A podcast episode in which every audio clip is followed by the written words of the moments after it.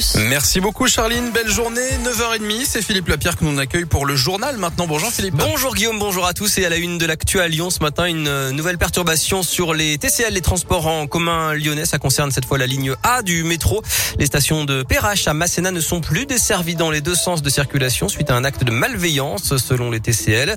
Le terminus s'effectue au Charpennes, la reprise de la circulation normale est estimée à 10 heures et puis euh, c'est toujours la galère sur la ligne D à cause d'une panne informatique. La ligne ne circule pas euh, jusqu'à midi a priori selon les TCL et des bus relais en attendant desservent tous les arrêts entre gare de Vénissieux et gare de Vèze.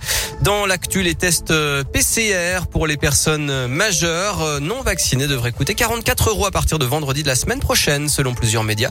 44 euros pour les PCR et 22 pour les antigéniques. Le gouvernement veut mettre fin aux tests dits de confort réalisés gratuitement.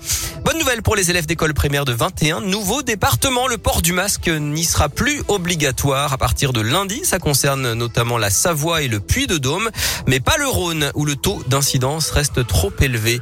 Et puis les autorités françaises sanitaires recommandent désormais une troisième dose de vaccin anti-Covid pour chaque soignant et préviennent qu'elle pourrait bientôt faire de même pour tous les adultes.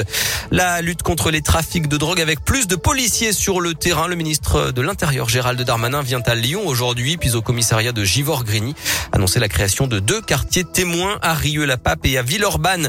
À suivre à midi à Paris la grande manif nationale des sages-femmes avec une délégation lyonnaise dans le cortège pour demander notamment des créations de postes et des hausses de salaire. Le foot, deuxième demi-finale de la Ligue des Nations ce soir entre la France et la Belgique à 20h45 pour rejoindre l'Espagne en finale. Et puis cet infotrafic qui tombe à l'instant. La reprise progressive du trafic sur la ligne D du métro selon les TCL.